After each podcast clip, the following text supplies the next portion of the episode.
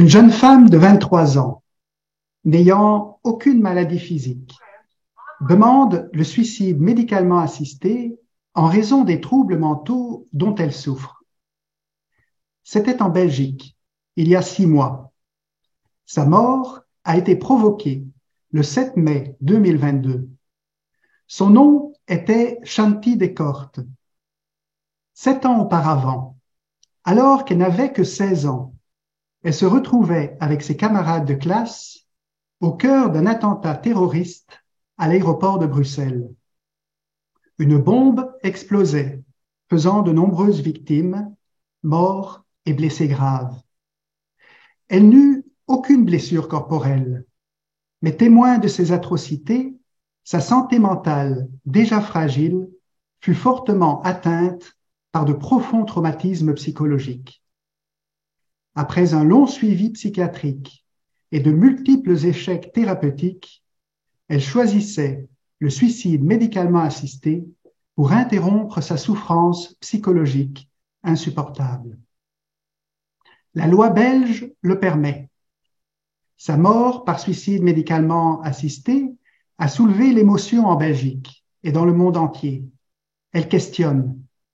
Sur la seule base de troubles mentaux et d'une souffrance intolérable, peut-on laisser une jeune femme de 23 ans choisir la mort et lui procurer l'assistance médicale pour le, cela donner? En Belgique, le suicide médicalement assisté et l'euthanasie, que l'on appelle au Québec et au Canada l'aide médicale à mourir, est dépénalisé depuis 2002.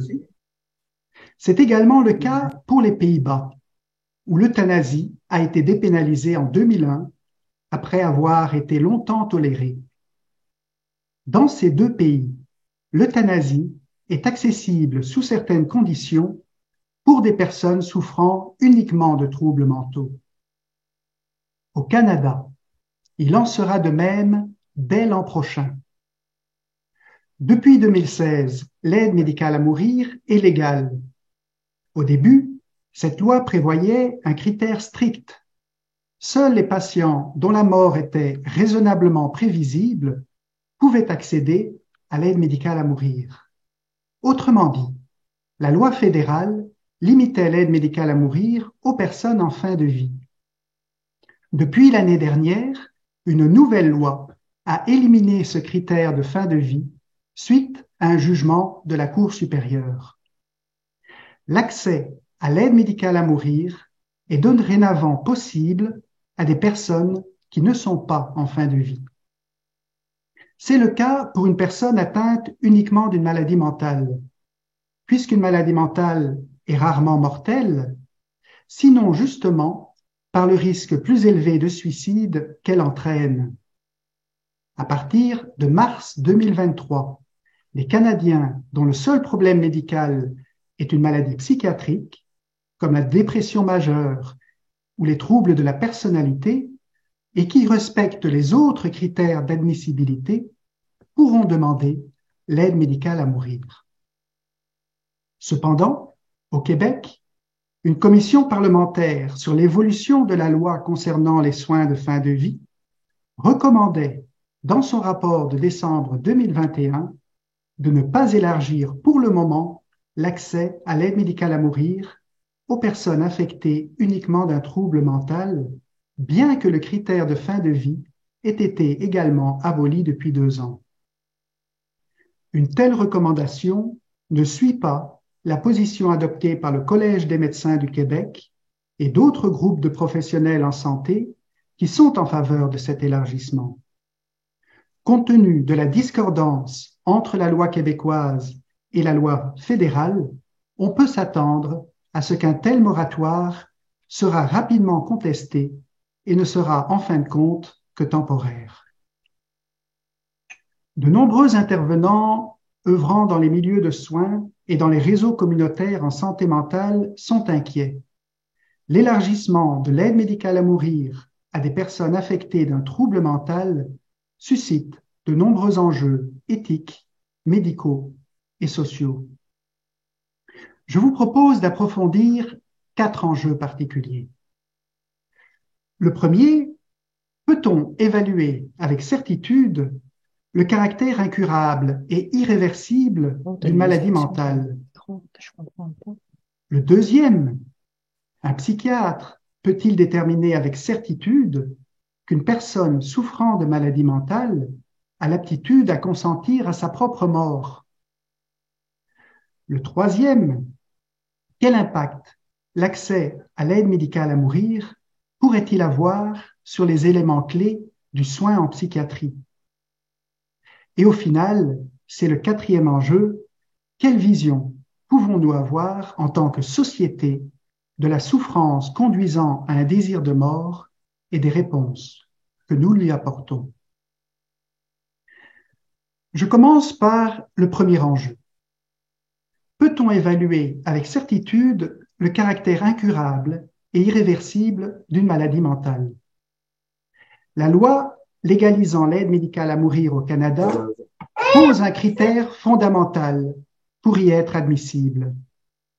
La personne qui la demande doit être atteinte d'une maladie, d'une infection ou d'un handicap grave et incurable, c'est-à-dire qui ne peut pas être guérie. Elle doit se trouver également à un stade avancé de déclin des capacités qui est irréversible, c'est-à-dire sans possibilité d'amélioration. Ces critères d'incurabilité et d'irréversibilité sont objectifs et doivent être évalués par un professionnel de la santé. Dans le cas d'une maladie mentale, un psychiatre aura donc à se prononcer sur le caractère incurable de la maladie et sur le déclin irréversible des capacités. Qu'en est-il du caractère incurable? Pour les maladies physiques, le caractère incurable est en général possible de diagnostiquer et de déterminer avec une certitude raisonnable. On peut penser à un cancer en phase avancée ou terminale, par exemple. En revanche, déterminer qu'une maladie mentale est incurable est loin d'aller de soi en psychiatrie. Les troubles mentaux présentent des caractéristiques qui les distinguent des maladies physiques. J'en retiens deux. Une première caractéristique est la notion de temps, qui est fort importante en psychiatrie. Poser un diagnostic de maladie mentale ne peut se faire qu'en observant l'évolution des symptômes dans le temps. Par exemple, une tristesse du moment, même très profonde et intense, ne suffit pas pour poser le diagnostic de dépression majeure. Pour que cette tristesse soit durable et qu'elle soit accompagnée d'un agglomérat d'autres symptômes pouvant évoquer un diagnostic de dépression majeure. La seconde caractéristique est que l'évolution d'une maladie psychiatrique est incertaine. Il n'existe pas de consensus chez les psychiatres qu'une maladie mentale puisse présenter un pronostic incurable, compte tenu notamment que la maladie est évolutive sur le long terme de manière non linéaire et souvent imprévisible. La maladie mentale est une pathologie difficile à saisir tant ses contours sont souvent flous et mouvants dans le temps. Maintenant, qu'en est-il du caractère irréversible du déclin des capacités? La maladie mentale grave entraîne des déficits importants sur le plan fonctionnel. Pensons ici à une dépression majeure qui provoque un sentiment d'épuisement profond, un manque d'intérêt total pour tout, une perte d'estime de soi, une autodépréciation constante. Elle peut conduire à un retrait complet de la vie professionnelle et sociale, un repli douloureux sur soi, une incapacité à mener des activités quotidiennes un désespoir face à l'avenir.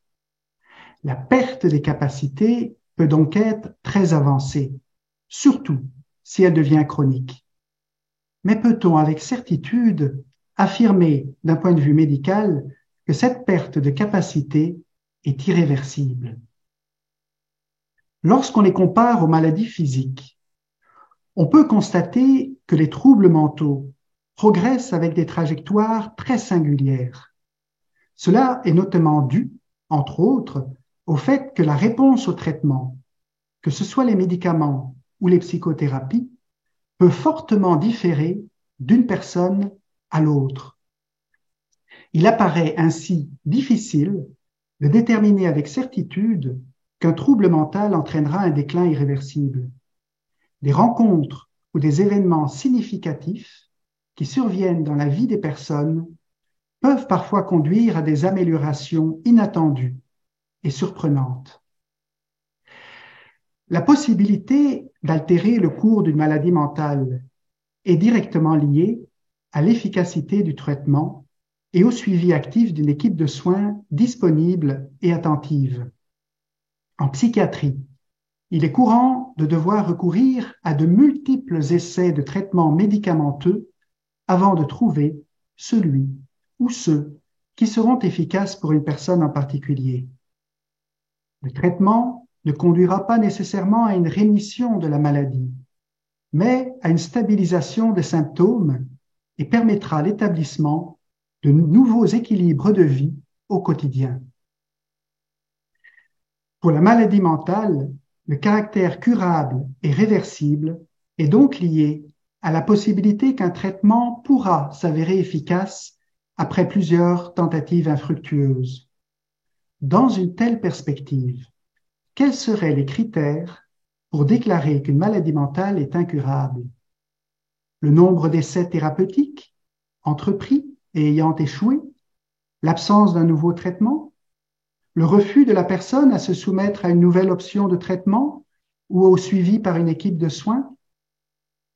Sans un consensus fort du milieu de la psychiatrie sur le caractère incurable et irréversible des troubles mentaux, il apparaît donc plutôt aléatoire d'ouvrir l'admissibilité à l'aide médicale à mourir aux personnes qui en sont atteintes et dont il s'agit du seul problème médical. Venons-en au deuxième enjeu. Un psychiatre peut-il déterminer avec certitude qu'une personne souffrant de maladie mentale a l'aptitude à consentir à sa propre mort? L'aptitude à consentir est définie par la capacité d'une personne de prendre une décision libre et éclairée. Pour qu'une personne soit admissible à l'aide médicale à mourir actuellement au Canada, des médecins doivent évaluer et attester que cette personne possède l'aptitude à consentir pour prendre raisonnablement et librement la décision de mourir. L'évaluation de cette aptitude chez des personnes atteintes de troubles psychiatriques est une entreprise complexe. Elle peut grandement varier selon le type et la gravité des troubles mentaux dont la personne est atteinte. Je retiens trois difficultés concernant l'évaluation de cette aptitude à consentir. La première difficulté, c'est que la maladie mentale peut altérer le jugement de la personne en introduisant des biais cognitifs importants qui altèrent l'exercice de la volonté. Ils peuvent même conduire la personne malade à agir contre son propre intérêt, voire à mettre sa vie en danger. Les troubles mentaux, de manière intrinsèque, conduisent les personnes qui en souffrent à de fréquents refus de traitement. Les psychiatres ont fréquemment recours aux tribunaux pour des ordonnances de traitement obligeant les personnes atteintes de troubles mentaux à recevoir un suivi psychiatrique et des traitements appropriés. L'état de nombreux patients s'améliore et ils peuvent reprendre une vie presque normale, moyennant un suivi et un soutien régulier. Si le patient est laissé à sa seule volonté, altéré par la maladie, il risque de prendre des décisions contre son propre intérêt. La maladie cause l'inaptitude à juger ce qui est bon pour eux. Les psychiatres considèrent qu'il en va de leur responsabilité de recourir à ces moyens pour traiter des patients qui refusent des soins. Comment l'exercice d'une telle responsabilité peut-elle se conjuguer à la reconnaissance par le clinicien d'une volonté raisonnable et libre de mort chez son patient si l'aide médicale à mourir, pour lui, est un choix possible? Une deuxième difficulté touche plus directement l'aptitude à consentir à sa propre mort, qui doit être attestée dans une demande d'aide médicale à mourir.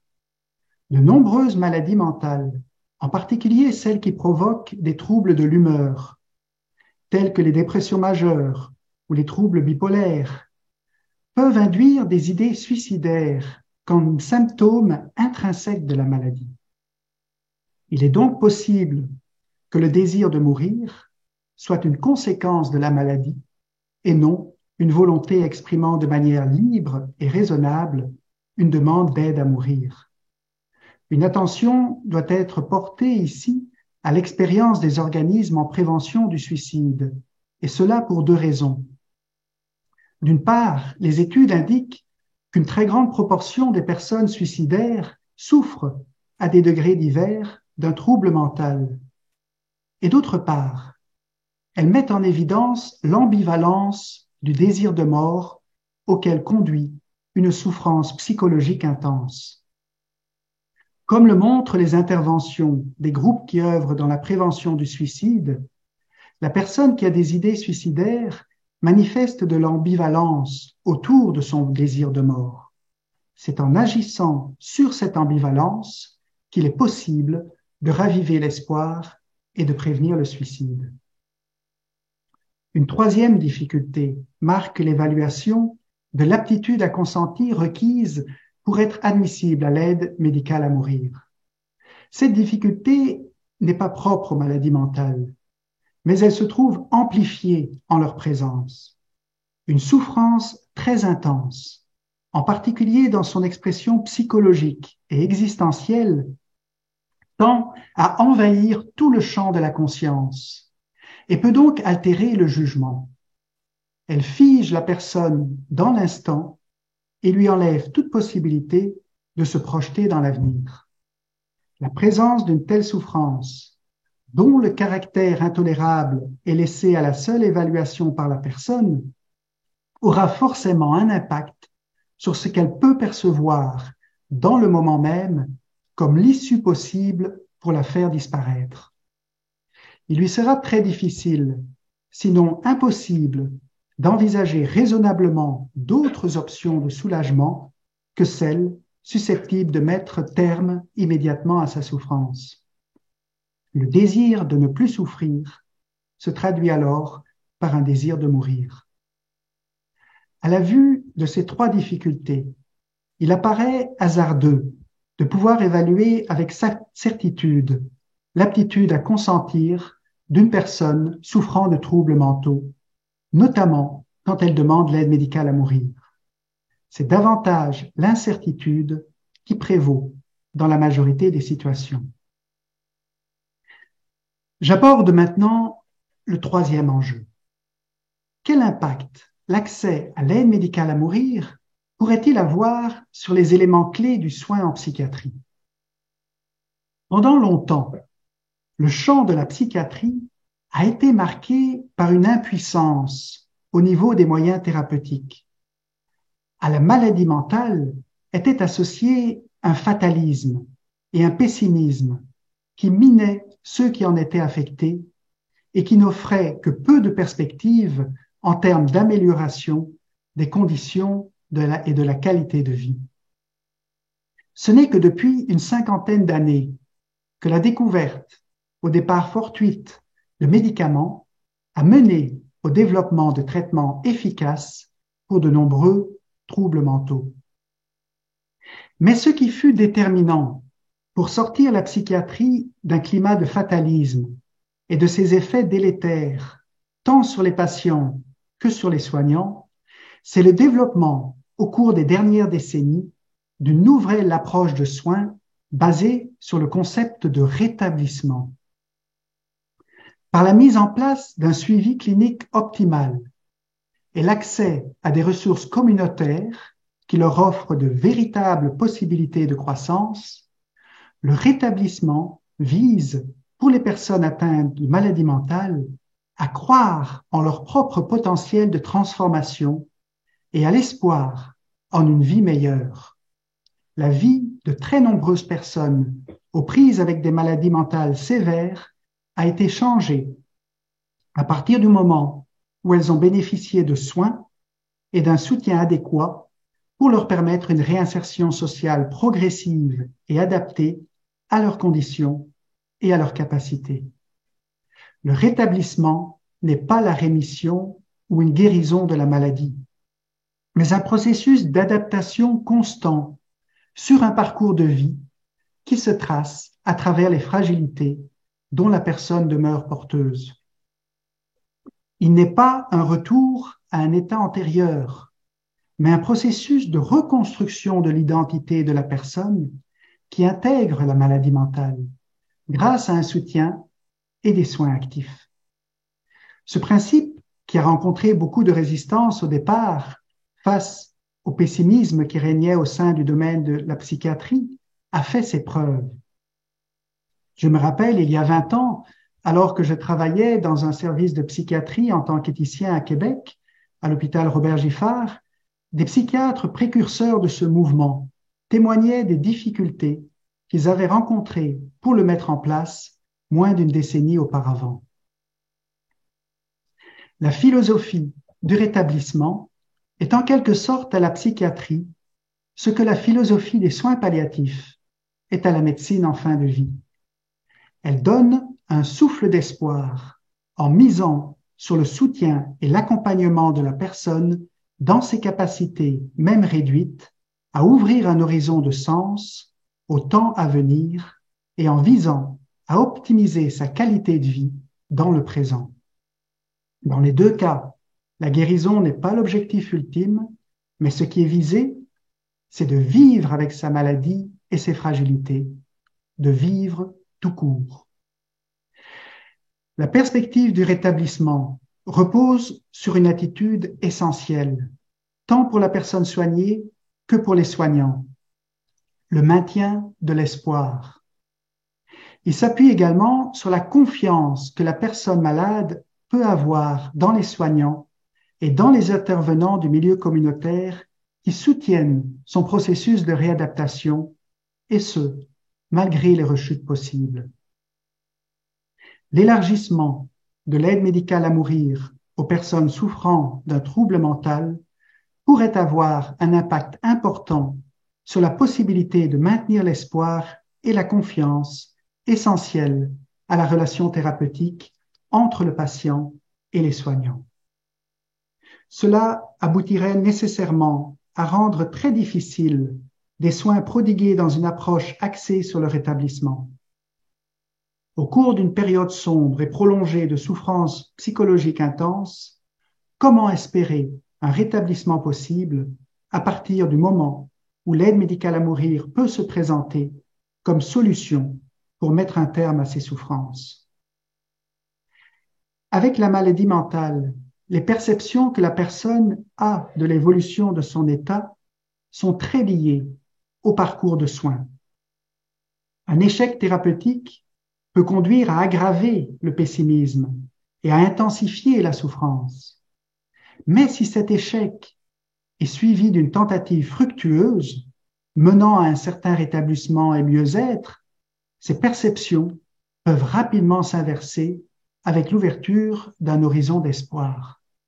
Ainsi, il existe un risque non négligeable que des personnes souffrant de troubles mentaux, notamment la dépression ou les troubles obsessionnels compulsifs, en arrivent tôt ou tard à voir l'aide médicale à mourir comme la seule solution possible et souhaitable à leur situation, en se fermant à toute autre option qui aurait pu conduire éventuellement à un rétablissement. Un cas, cette fois-ci aux Pays-Bas, illustre la manière dont la possibilité d'euthanasie peut enlever chez des personnes toute motivation à persévérer, à entrer en thérapie et à trouver sens à leur vie. Ce cas, rapporté il y a quelques années à l'émission Second Regard, est celui de Mark Langedijk, qui a souffert toute sa vie d'une addiction à l'alcool et qui lui a tout pris sa famille, son travail, son goût de vivre. Il a été hospitalisé une vingtaine de fois et il a fait cinq thérapies dans des cliniques spécialisées. Mais tout cela s'est soldé par un échec. À 41 ans, il n'a finalement trouvé que l'euthanasie pour arrêter sa descente aux enfers. Sa famille a essayé de le dissuader en l'incitant, à voir ce que la vie avait encore à lui offrir et en l'assurant de le soutenir et de l'aider. Mais ce fut peine perdue, car Marc avait trouvé sa porte de sortie et sa demande a été approuvée par l'autorité médicale en charge. Cette approbation a été vécue par Marc comme la fin de son combat et la fin prochaine de ses souffrances. La possibilité d'euthanasie devenait perçue et vécue comme l'unique échappatoire possible à son impasse. L'introduction de l'aide médicale à mourir en psychiatrie risque également d'avoir des conséquences importantes sur la relation de soins. Le soin en psychiatrie est souvent marqué par l'épreuve d'une relation qui demeure toujours fragile. Une fois la relation de soins établie dans la confiance, demeure le défi continuel de son maintien.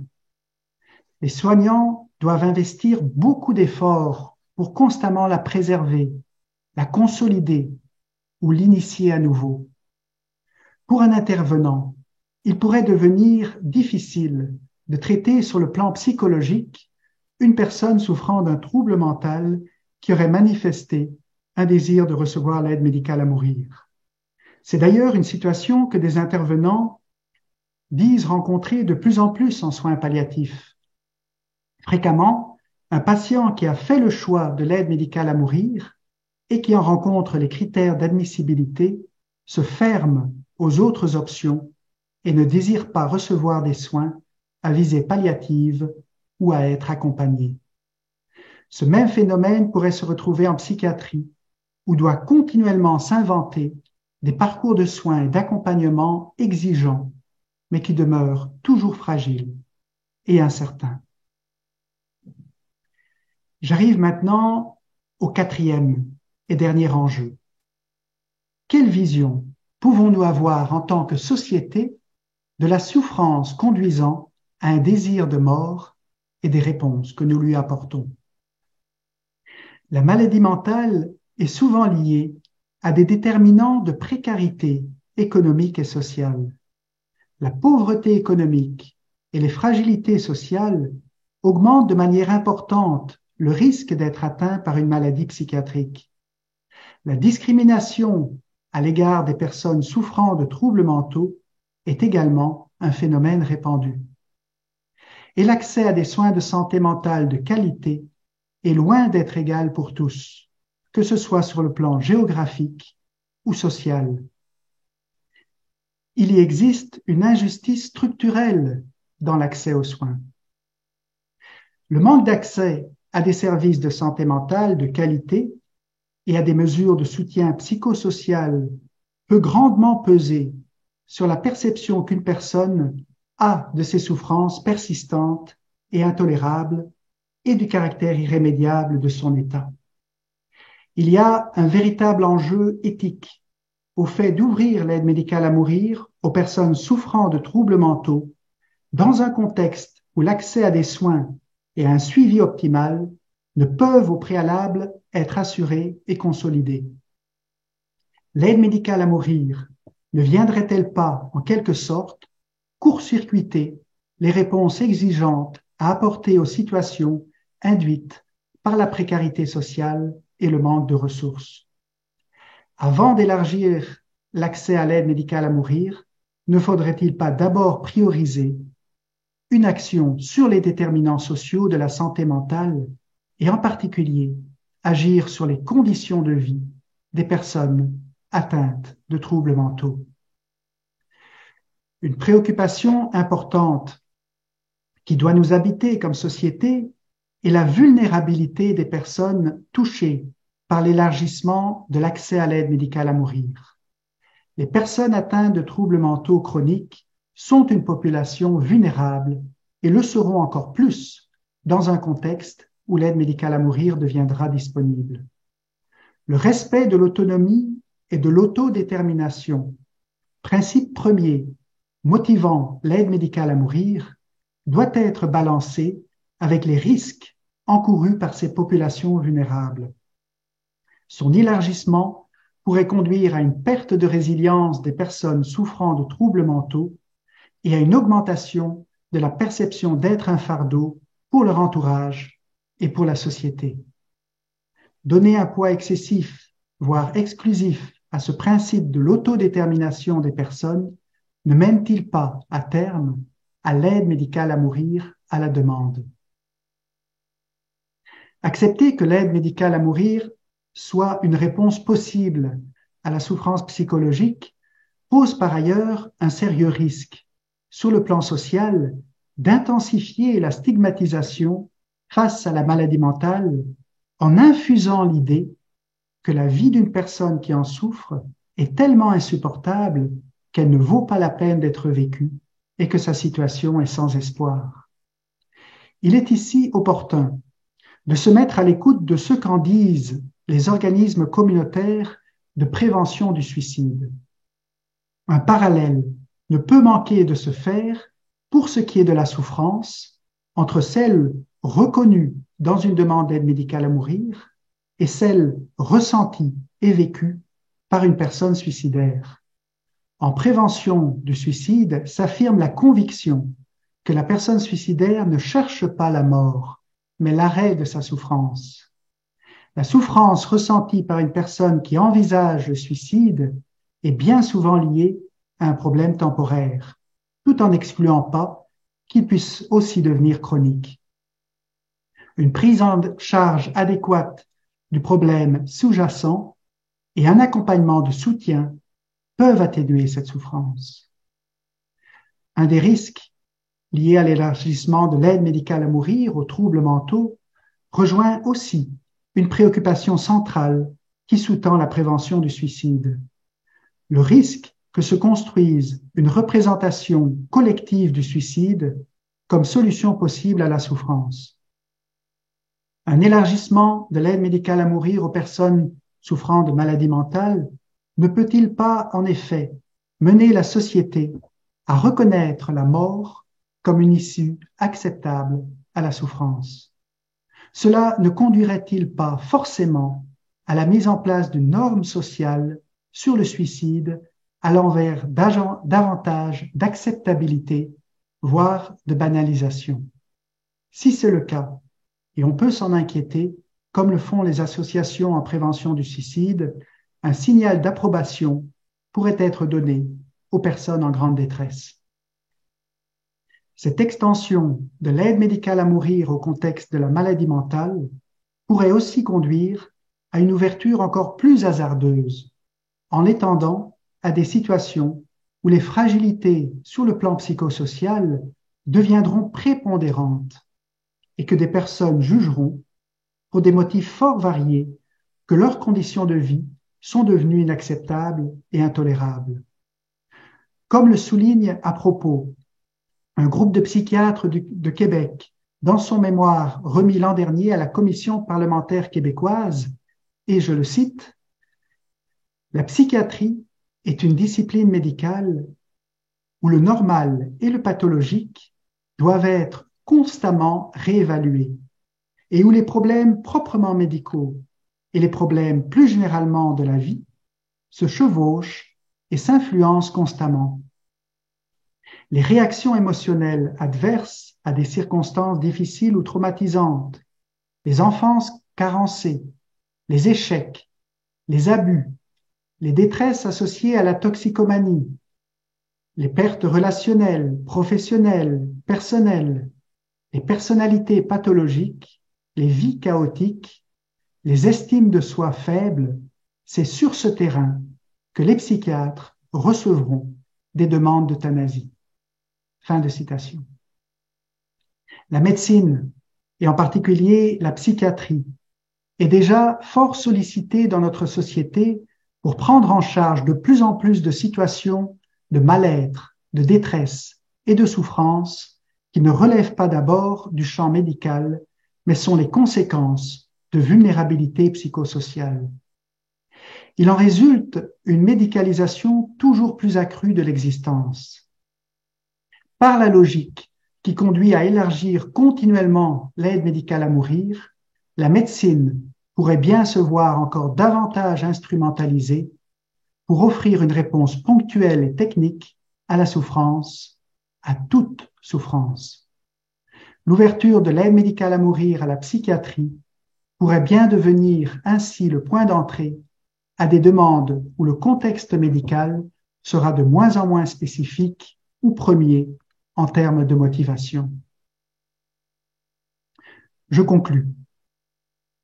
Les quatre enjeux que nous venons d'explorer donnent à penser que l'élargissement de l'aide médicale à mourir aux personnes dont le seul problème médical est un trouble mental entraîne le monde de la santé et la société sur un terrain inédit et possiblement glissant. Peu de connaissances sur les conséquences d'un tel élargissement existent, car les seuls pays à l'autoriser, la Belgique et les Pays-Bas, n'ont pas produit de données précises et n'ont pas le recul nécessaire sur le long terme pour tirer des leçons de leur expérience. Les indices pointent cependant vers une augmentation constante des cas, malgré un taux qui demeure relativement faible à l'échelle de l'ensemble des euthanasies pratiquées. Il montre aussi que ce ne sont pas nécessairement les maladies mentales les plus graves et exceptionnelles qui font l'objet de demandes d'euthanasie, mais des maladies sévères et courantes comme les dépressions majeures qui représenteraient jusqu'à 50% de ces demandes acceptées. Le monde de la santé au Canada sera dès l'an prochain confronté à l'entrée en vigueur de la disposition de la nouvelle loi rendant admissible l'aide médicale à mourir pour la maladie mentale. Sa mise en œuvre reposera essentiellement sur les cliniciens en santé mentale, et notamment les psychiatres, qui seront chargés d'évaluer les critères dans chaque cas particulier. Le nombre d'aides médicales à mourir prodiguées pour troubles mentaux dépendra de la précision des balises mises en place, mais aussi de la rigueur de leur application. Cela demandera de la part des psychiatres une grande expertise et surtout une disponibilité en termes de temps. L'évaluation ne pourrait se faire que sur une temporalité longue, sur une échelle de plusieurs mois, en prenant en compte l'histoire de la maladie et l'ensemble des moyens mis en œuvre pour la traiter au cours de plusieurs années. Tout ce qui est possible a-t-il été proposé? Tout ce qui est possible a-t-il été essayé? Cette évaluation sera assurément très exigeante pour des professionnels œuvrant dans un contexte de surcharge et de pénurie. Les psychiatres pourront-ils se permettre de consacrer ce temps nécessaire? Encore ici, dans la mise en œuvre de cet élargissement, se posera une question clinique et éthique bien concrète. Qu'en est-il des personnes souffrant d'un trouble mental qui se verront refuser leur demande sous raison de ne pas rencontrer tous les critères, et notamment ceux liés à l'incurabilité du trouble et à l'aptitude à consentir qui sont difficiles à déterminer. Si les critères et les balises sont appliqués de manière stricte, ce qu'on peut espérer, l'expérience belge et néerlandaise montre que plus de 95% des demandes pourraient être refusées. En 2018, sur 3000 demandes pour l'euthanasie en raison d'une maladie mentale, seulement 68 ont été acceptées aux Pays-Bas. 68 sur 3000. Cela est dû au très faible nombre de personnes jugées sans espoir d'amélioration. Mais comment soigner une personne qui a manifesté sa volonté de mourir et qui voit sa demande refusée? Comment les équipes de soins pourront-elles gérer de telles situations où l'impasse et la souffrance vécue par une personne la poussent à demander le droit de l'aider à mourir et se le voit refuser? Quelle confiance et quel espoir est-il encore possible de raviver dans une telle situation? Comment éviter que cette personne ne se retrouve dans la spirale d'une répétition continuelle de sa demande d'aide à mourir en s'adressant à des nouveaux intervenants jusqu'à pouvoir l'obtenir. Au moment du dépôt du projet de loi sur les soins de fin de vie en 2013 au Québec, l'aide médicale à mourir était présentée comme une option exceptionnelle pour répondre à des souffrances exceptionnelles. Force est de constater qu'en l'espace de six ans de mise en œuvre, tant au Québec qu'au Canada, la loi a évolué vers un élargissement toujours plus grand et une acceptabilité sociale toujours plus forte, vantée notamment par les gouvernements et les collèges médicaux. Une fois l'aide médicale à mourir légalisée, les critères et les balises qui sont prudemment affirmés un jour deviennent des discriminations dénoncées le jour suivant. Ces limites et ces sauvegardes s'affaiblissent progressivement sous l'invocation d'une égalité d'accès à ce qui est défini comme un soin et donc un droit qui se revendique toujours plus largement par des groupes de personnes qui n'entraient pas au départ dans les critères. Le coût le plus important a été porté lorsque le critère de fin de vie a été invalidé par les tribunaux, ouvrant la voie de l'aide médicale à mourir à tout un ensemble de conditions médicales, dont la maladie mentale. Rappelons aussi la particularité québécoise et par extension canadienne attachée à l'aide médicale à mourir. Elle est définie par la loi comme un soin et assimilé à un soin dans la pratique. Au départ, comme un soin de fin de vie, mais maintenant, comme ce critère est disparu, comme un soin au sens général. Nulle part ailleurs dans le monde, un tel amalgame s'est fait. Et a raison, car si l'euthanasie est bien un acte posé par un professionnel de la santé, ou facilité par lui dans le cas du suicide médicalement assisté, elle n'est en aucun cas, dans sa nature comme dans sa visée, un soin. L'extension de l'aide médicale à mourir au champ de la médecine psychiatrique conduit en fin de compte à interroger plus radicalement son inscription dans la logique du soin et met encore davantage en lumière les paradoxes qui sous-tendent son assimilation à un soin. Elle marque possiblement le moment où sa médicalisation se, révélera finalement intenable. L'exercice du soin en psychiatrie repose en effet sur la qualité de la relation de soins, déployée au long terme dans un climat de confiance et d'engagement des soignants et sur un horizon d'espoir. En ce sens, c'est la relation elle-même qui est soignante. Elle est le facteur essentiel et intrinsèque du soin en visant un état de mieux-être et un soutien des capacités d'adaptation de la personne fragilisée. Offrir la mort comme un soin apparaît tout simplement intenable dans la réalité de la relation de soins psychiatriques. Même si une demande d'aide médicale à mourir peut faire l'objet d'un accompagnement attentionné par un soignant, l'acte de faire mourir ne pourra jamais avoir la qualité qui en fait un soin.